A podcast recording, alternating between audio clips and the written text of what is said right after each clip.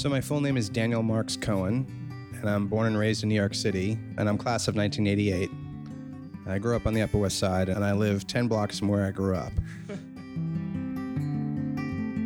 I am the only one of all of my close friends who still lives in the same neighborhood that they grew up. That crosses all all schools, not just Bronx Science, but Everyone elementary school. away?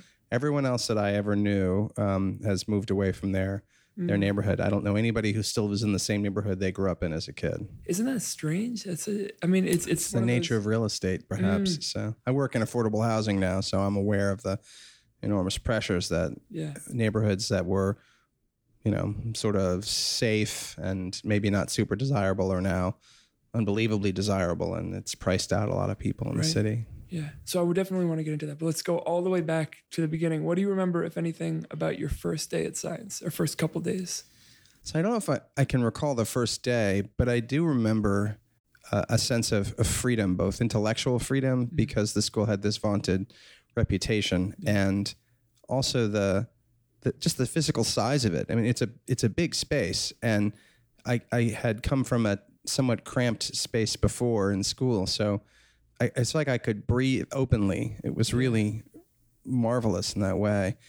I remember my freshman year just making friends and feeling like I could define who I thought I was rather than having being defined by somebody else or other people. And that was really, really important to me and Yeah. healthy. So in that process of defining who you were, obviously that's an ongoing process that is super intense in those four years because you're trying. You know, at least for me, I was trying on different identities. Basically, if you were to describe like, let's say, a couple years into science, like.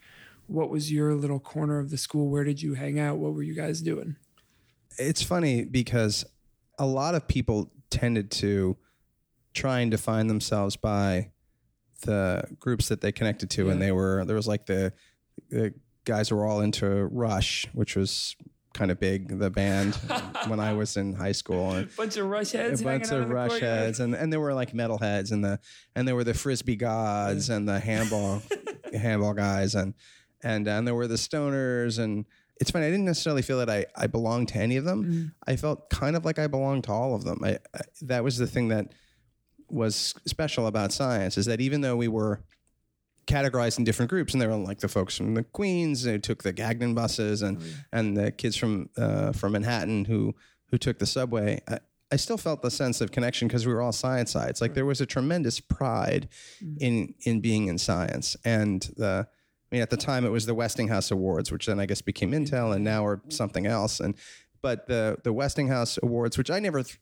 applied for or I I can't even remember if I knew anybody who won one but there was this sense of pride there. And I think that my sense of pride for high school easily surpasses any other educational institution I have ever attended. Ha- happy to go to college and graduate school, but I don't feel that nearly the same sense of affection. Um, I mean, I'm the guy planning all the reunions for my high school class. Like I'm, I drank the Kool Aid a long time ago. So let's go into the classroom. Uh, are there any teachers or classes that stick out as particular? Oh yeah, for sure. It's Richard Schweidel. Mm. Schweidel was the was the funny one. He the school sort of I guess generally kind of left of center. Schweidel was uh, kind of a a bit of a of a of a conservative ideologue, and although he taught class from a textbook and was straightforward about it, he would often sort of let slide these sarcastic snide comments about anybody or anything that he objected to. He, he would have not really quite like a Trump voter, but he was constantly sort of poking fun at, at people and groups and he loved Arnold Schwarzenegger. I don't entirely know why, but he every year he did the Arnold Schwarzenegger paper, and it was a, you got extra credit if you did this paper on a subject. You had to previously approve it with him. I don't even remember all the details, but it But was it just had to be Arnold Center. no, no, no. It was it, it was it, it had. I don't even actually why he named it that. It not entirely clear, Uh, but he was such a character and so and so strange. But but like a good teacher, it, we we all liked him, even in, though he was kind of irascible and and and kind of a grouch. He he was very funny and sarcastic and kind of lovable grouch kind of way. Um, Yeah. I don't think he ever said anything that was going to be offensive to make someone feel bad, regardless of their ethnic identity. But he liked to sort of describe students and It's just kind of oh, this class is so weak, and you guys are so lame. And when I was a kid, you know, uphill in the snow both ways, kind of thing. So, and uh, he also, I remember he gave everybody extra credit if you wore any other color socks but white. So he had dress up day where he wanted to see if you could actually like clean up. Yeah, pushing know. people to do things a little differently. So he cool. was, he was, I, I mean, he made quite an impression. He was really funny. I liked him a lot. Mm. How about other students? Anyone in particular, whether just because you were impressed by them or people who were real characters, like who stick out in your mind? So the coolest kid in our class was Cyrus Sink. Man, I could see the reverence in your eyes. he was just I, I picked up he lived like a block away from me and I, I picked up music from him and and style like how to dress like he just he was just so he I just wanted to grow up and be Cyrus one day Yeah. and um it kind of sad he uh he was dating a girl in our class and she was she was killed by a bus and it it changed him it brought him inward Mm. because even though he seemed like this older dude, he was still like, you know, 14 or 15. And I lost touch with him. I didn't see him for years. And then he just came to our, our most recent 25th reunion um, and he looked changed. Uh, I, I mean, I don't know the details. I heard just, you know, rumors of substance abuse and he seemed like he was together that night. And, and so maybe that's just a rumor. Um, shortly after that, he actually developed cancer and he died. Mm. And I remember just being so astonished that someone who had all this vitality Yeah. and this energy and this positive just aura was gone. It shook me almost as as much as you know losing a a, a family member. It was so, and it's not like we were close. I mean, Right. you know, when we graduated high school, I think I was like, "Hey, Cyrus, take it easy," you know, and Right. and I don't, I don't think I saw him or spoke to him for a quarter century Yeah.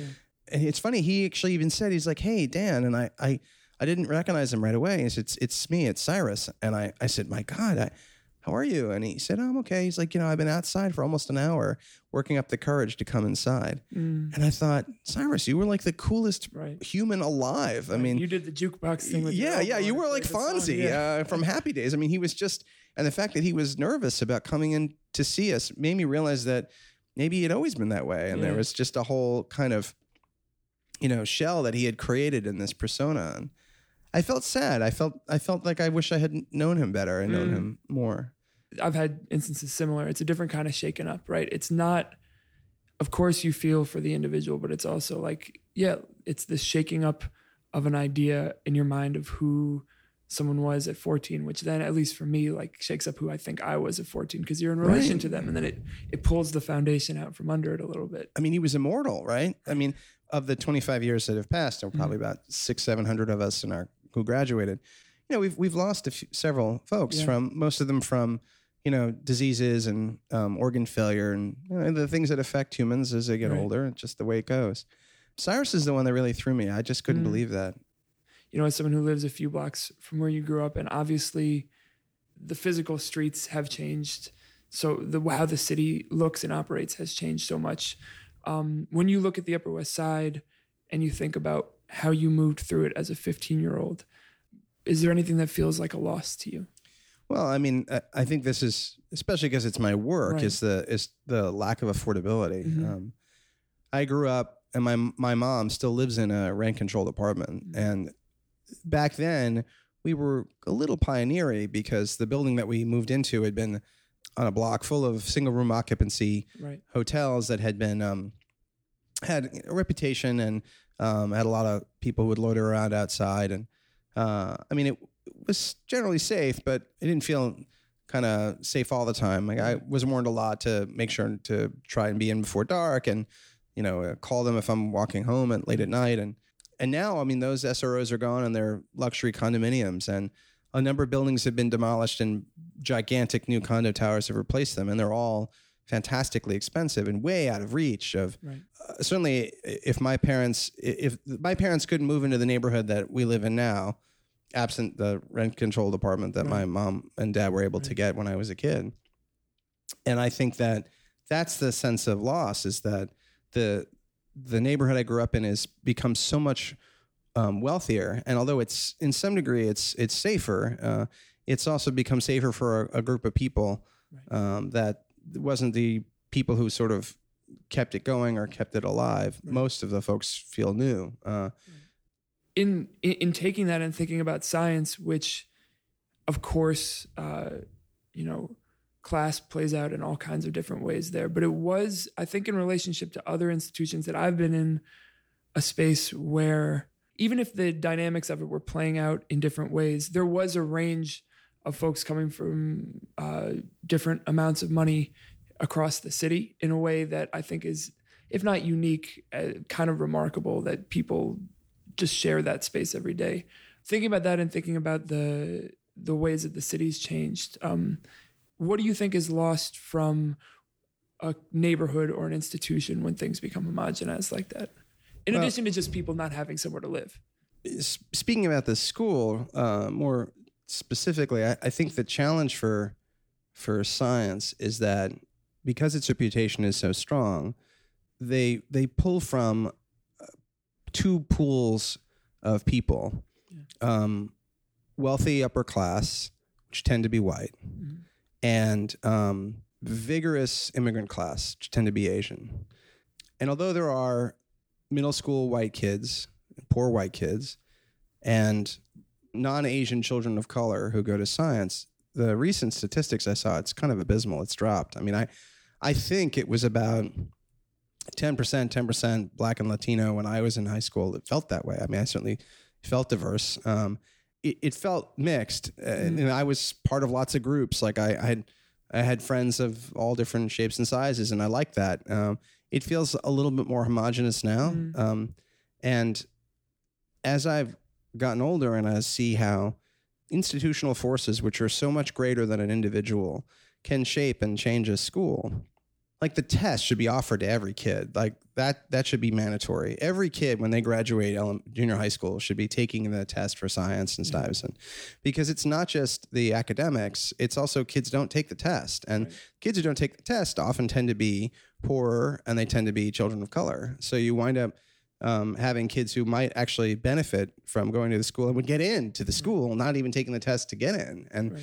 um, and then also there's non-institutional forces which change it, which is the wealth that can hire tutors and uh, and can give kids a leg up that other kids don't have.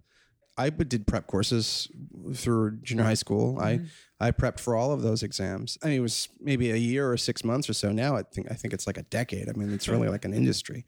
But that makes me feel bad because it feels like it's kind of gaming a system, which should really be based on merit, not based on you know access to capital or access to resources. Right.